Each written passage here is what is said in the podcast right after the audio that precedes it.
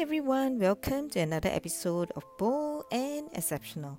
This is Angela Ow, and today I'm going to talk about sales kit. Do you use any sales kit when you are meeting your prospects? Sales kit is meant to help you to sell better. In order to use them effectively, there are a few things one must do.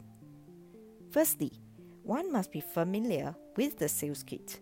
Otherwise, it can ruin your credibility when questioned by prospects and you don't have an answer for it. Secondly, always guide the prospect when presenting.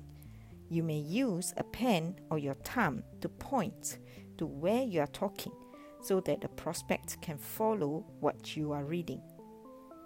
Only highlight key points and allow prospects time to look through and ask any questions. Always ensure that the brochure is at a comfortable range facing the customer. Sales Kit can help retain information in the customer's mind. Just like the saying, a picture is worth a thousand words. So, use Sales Kit whenever you can. Happy selling!